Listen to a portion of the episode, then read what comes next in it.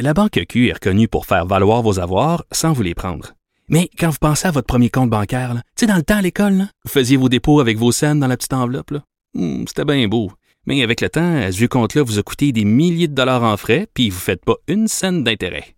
Avec la Banque Q, vous obtenez des intérêts élevés et aucun frais sur vos services bancaires courants. Autrement dit, ça fait pas mal plus de scènes dans votre enveloppe, ça. Banque Q. Faites valoir vos avoirs. Visitez banqueq.ca pour en savoir plus. Acheter une voiture usagée, ça peut être stressant, mais prenez une grande respiration. Et imaginez-vous avec un rapport d'historique de véhicule Carfax Canada qui peut vous signaler les accidents antérieurs, les rappels et plus encore. Carfax Canada. Achetez l'esprit tranquille. Antoine Robitaille. Il connaît tous les dessous de la politique. Une entrée privilégiée dans le Parlement. Là-haut sur la colline. Antoine Robitaille.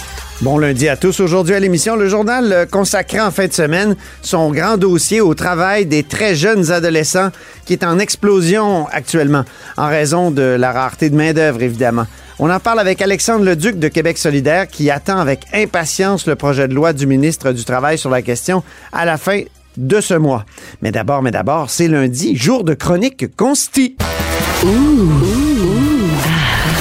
On s'érotise une question constitutionnelle à la fois. La traduction constitutionnelle. La question constitutionnelle. Bonjour Patrick Taillon. Bonjour Antoine. Notre chroniqueur constitutionnel et accessoirement professeur de droit à l'Université Laval, pas gréviste cette semaine. Non, retour au travail, faut laisser le temps à la négociation. faut dire que c'est beaucoup une grève de l'enseignement en grande partie et que cette semaine, c'est la semaine de lecture. Donc, euh, euh, c'est un retour euh, vraiment axé sur la négociation. Bien, parlons maintenant du barreau aujourd'hui, parce qu'il y a le projet de loi numéro 8 de Simon Jolin Barrette, le ministre de la Justice, qui touche à toutes sortes de questions juridiques, dont la nomination de notaire au poste de juge. Et le barreau s'y oppose. Encore une autre réforme, écris-tu, importante à laquelle le barreau s'oppose. Oui, sans surprise, le, barreau a, publié son mémoire et euh, il y a quelques extraits assez croustillants euh, où il exprime dans- en cohérence avec sa mission hein, première, qui est la protection du public, pourquoi, selon le barreau, c'est une mauvaise idée d'avoir des, des notaires au poste de juge à la Cour du Québec? Alors, il y a quelques perles dans ce mémoire. Avec un brin de mépris, on peut lire, j'ouvre les guillemets, les compétences ou les habilités acquises en dix ans d'expérience euh, ne sont tout simplement pas comparables. Or, euh, on sait tous que c'est le même baccalauréat, c'est la même formation. Ben oui. Ensuite, les deux professions vont dans des écoles professionnelles, mais la formation à l'école professionnelle de notariat est plus longue que celle à l'école du barreau. Ah oui? Euh, oui, ça devient quand même difficile de prétendre que, ah oui, une fois qu'ils sont sur le marché du travail, parce qu'ils font pas le même type de dossier, alors que les deux professions ont des pratiques très, très, très diversifiées. Donc, on peut pas mettre tous les avocats dans le même bateau, puis on peut pas non plus mettre tous les notaires dans le même bateau. Mhm.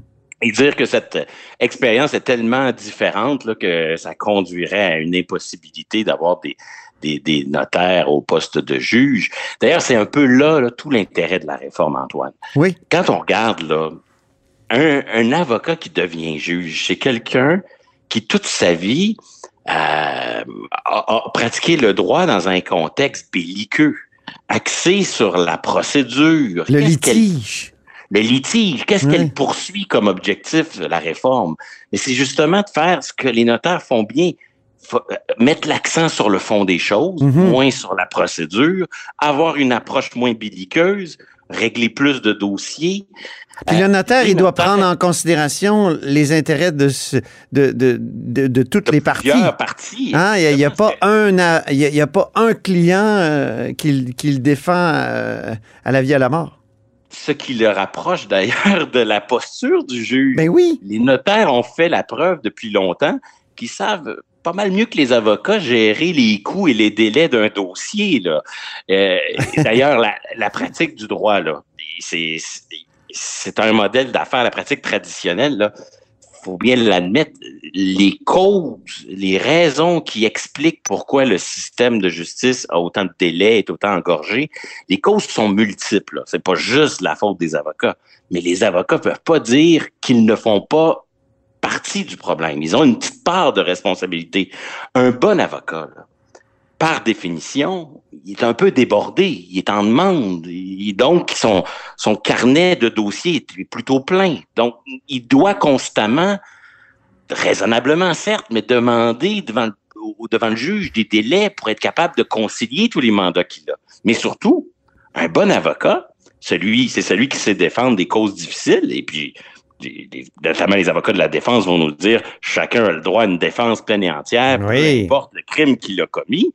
Ben, le bon avocat, lui, il va pratiquer l'art de la stratégie dilatoire. C'est-à-dire l'art de gagner du temps. C'est ça. De multiplier les délais pour mieux défendre les intérêts de ses clients. Mhm. Donc, il y a, il y a de dire que de, de, de pratiquer le, le, droit du litige, où justement la, la procédure devient une arme, je suis pas certain que c'est euh, la, la, meilleure école pour euh, injecter dans notre magistrature une, une, autre culture, une autre façon de gérer les, les délais. Mais justement, à l'école, il n'y en a pas d'école de la magistrature chez nous. Ça pourrait être une occasion d'en créer une, non? Euh, oui, et moi j'irais d'ailleurs beaucoup plus loin là, que cette réforme euh, là, c'est quand même une réforme importante parce qu'au Québec, on va avoir des juges qui vont avoir passé par la pratique du notariat, mais on, on, pourrait vraiment aller plus loin et assumer notre part de tradition civiliste. Pourquoi pas créer une école de la magistrature, oui. comme on le voit dans tous les pays de tradition civiliste. C'est le cas en France, c'est le cas. Parce qu'il faut le dire, il y a des, il y a des notaries euh, en, dans le reste du Canada, aux États-Unis ou dans tous les pays euh, du de la commune là, mais, mais les pays civilistes, il y a des notaires, c'est quand même une autre, un autre type de, de, de juriste. C'est ben propre, propre à la tradition civiliste, comme le Code civil. Ben, le, le, principal changement sur le plan de la magistrature dans les pays de tradition civiliste, c'est que on, pour devenir juge, c'est un choix de carrière qu'on fait tôt euh, dès la formation, dès l'école. Donc, par exemple, au Québec, on pourrait avoir un, un genre de doctorat clinique ou professionnel, euh, comme on le voit dans les professions de la santé, qui pourrait être créé pour des juristes qui, dès l'université, préfèrent se, se, consacrer puis se dédier entièrement à la magistrature. Et donc, en France, on devient juge, magistrat, parce qu'on passe par l'école de la magistrature et on a c'est pas mieux, c'est pas, c'est pas pire, c'est pas mieux, c'est différent. Mais on a dans les pays de tradition civiliste une magistrature qui est une magistrature de carrière, qui qui, dès la formation, fait ce choix-là. Donc, on, on s'épargne tous les, les épisodes là, à la com genre commission Bastarache, mm. qui va nommer qui. C'est une carrière qui passe par une formation. Évidemment, on ne pourrait pas faire ça pour les cours de nomination fédérale, parce que la, ça demanderait une modification de la Constitution. Mais pour les tribunaux, tribunaux créés par des lois du Québec, on pourrait tout à fait euh, euh, se prendre nos distances avec euh, la tradition qui est la nôtre, qui est une tradition plutôt britannique, et, et épouser en partie le modèle euh, continental européen. En plus, les notaires sont bien cotés euh, dans les, le baromètre des professions. C'est là tout le, le paradoxe, hein? parce que le mémoire du barreau, il, il cherche à, à expliquer pourquoi il faut refuser, rejeter cette idée d'avoir des juges qui, qui, ont auparavant été notaires. Donc, ils doivent passer par un, un argumentaire technique. Donc, ils mettent de l'avant la, j'ouvre les guillemets, confiance du public dans ah le oui. système de justice. C'est leur argument central.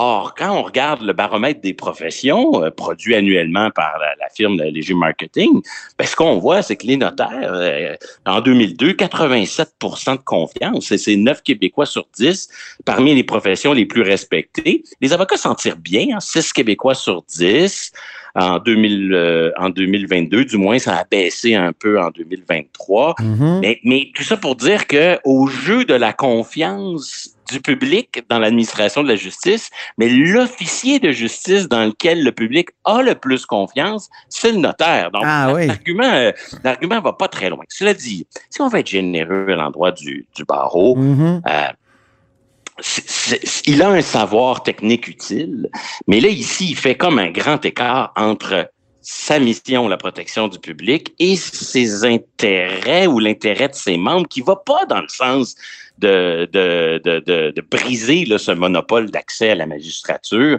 Comme souvent avec le barreau, euh, quand il prend des positions très tranchées, on apprécierait là, qu'il le fasse à visage un peu plus découvert, où on distingue d'une part ce qui relève des arguments techniques ou juridiques, et ce qui relève, ils ont le droit d'un désaccord avec des choix politiques. Quand le barreau, si le barreau, euh, ses membres sont en désaccord avec des orientations politiques, ils ont le droit de le dire, ils ont le droit de, de- de le faire, mais qu'on le fasse pas en masquant cela derrière un vernis ou une couche de technicité qui, qui, qui, ne, qui ne change de rien.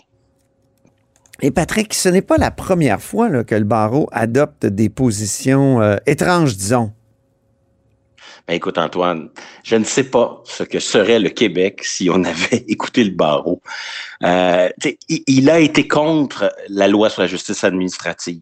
C'est normal, là, créer des tribunaux administratifs où on est représenté sans avocat, parlez-en ou l'ex-ministre Paul Bégin ou Agile Rémillard. Ouais. Euh, ils ont été contre la création de la loi là, sur la société d'assurance automobile, le, le no fault. euh, Parlez-en à, à Lise Payette. Ben oui. Euh, ils ont été contre la On création de ça, de la Cour oui. des petites créances ou à l'élargissement de sa compétence ou à la création de la commission des lésions professionnelles, aujourd'hui tribunal du travail.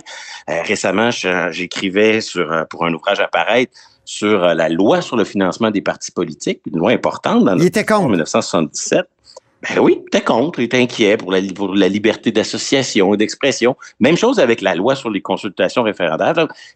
le barreau, ce, ce sont des lois que qu'on n'aurait pas. 2005-2006, ils étaient contre euh, l'insertion dans la charte québécoise du droit de, de vivre dans un environnement sain et sans parler du dossier linguistique. Là.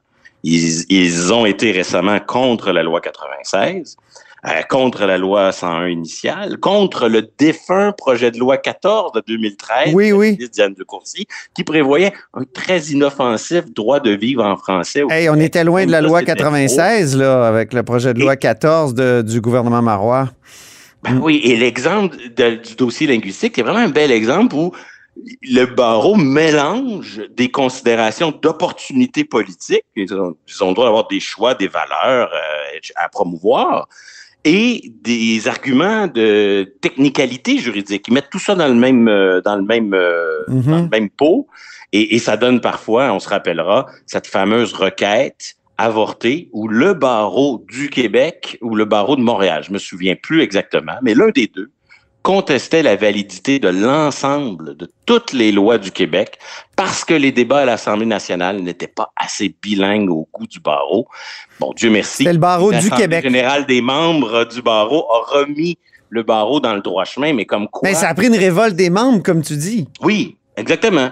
Et, et donc, il faudrait un jour faire la liste là, de toutes ces lois qui aujourd'hui sont perçues comme des avancées Ouais. pour le Québec, sur lesquelles on voudrait jamais revenir en arrière, et pour lesquelles le barreau nous disait à l'époque, faites surtout pas ça, c'est une mauvaise idée.